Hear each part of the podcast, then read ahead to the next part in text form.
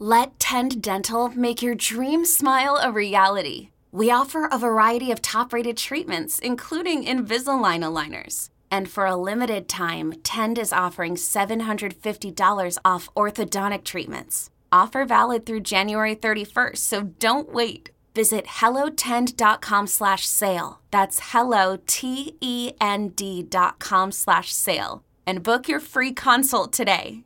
They were born into wealth, but they didn't hoard it for themselves. These badass sisters were committed to black liberation, so they used their resources to show up for their community in a powerful way. This is 2 Minute Black History What You Didn't Learn in School.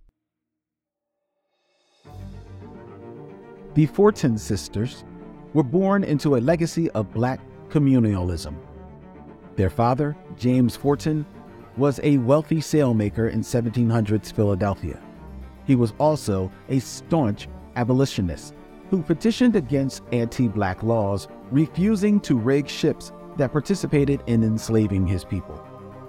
So, how would his daughters carry on his legacy?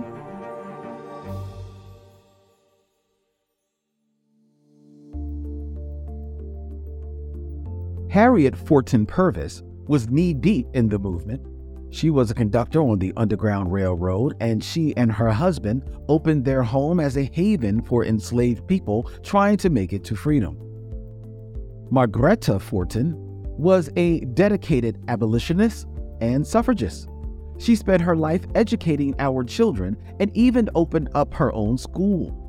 Margretta toured the country, giving speeches and petitioning for women's rights.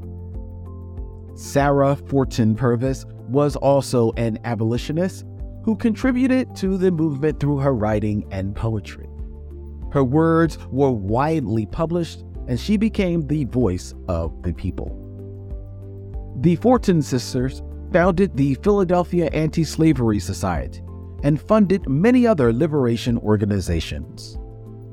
Like the Fortens, we must see the importance of sharing our resources to build strong Black communities. Whether it's education, housing, or art, all of us have a role to play in the fight for our liberation. In order to move towards the future, you've got to look to the past. This has been Two Minute Black History, a podcast by PushBlack. Show your support by sharing this episode on your social media and join us in amplifying stories we all deserve to know.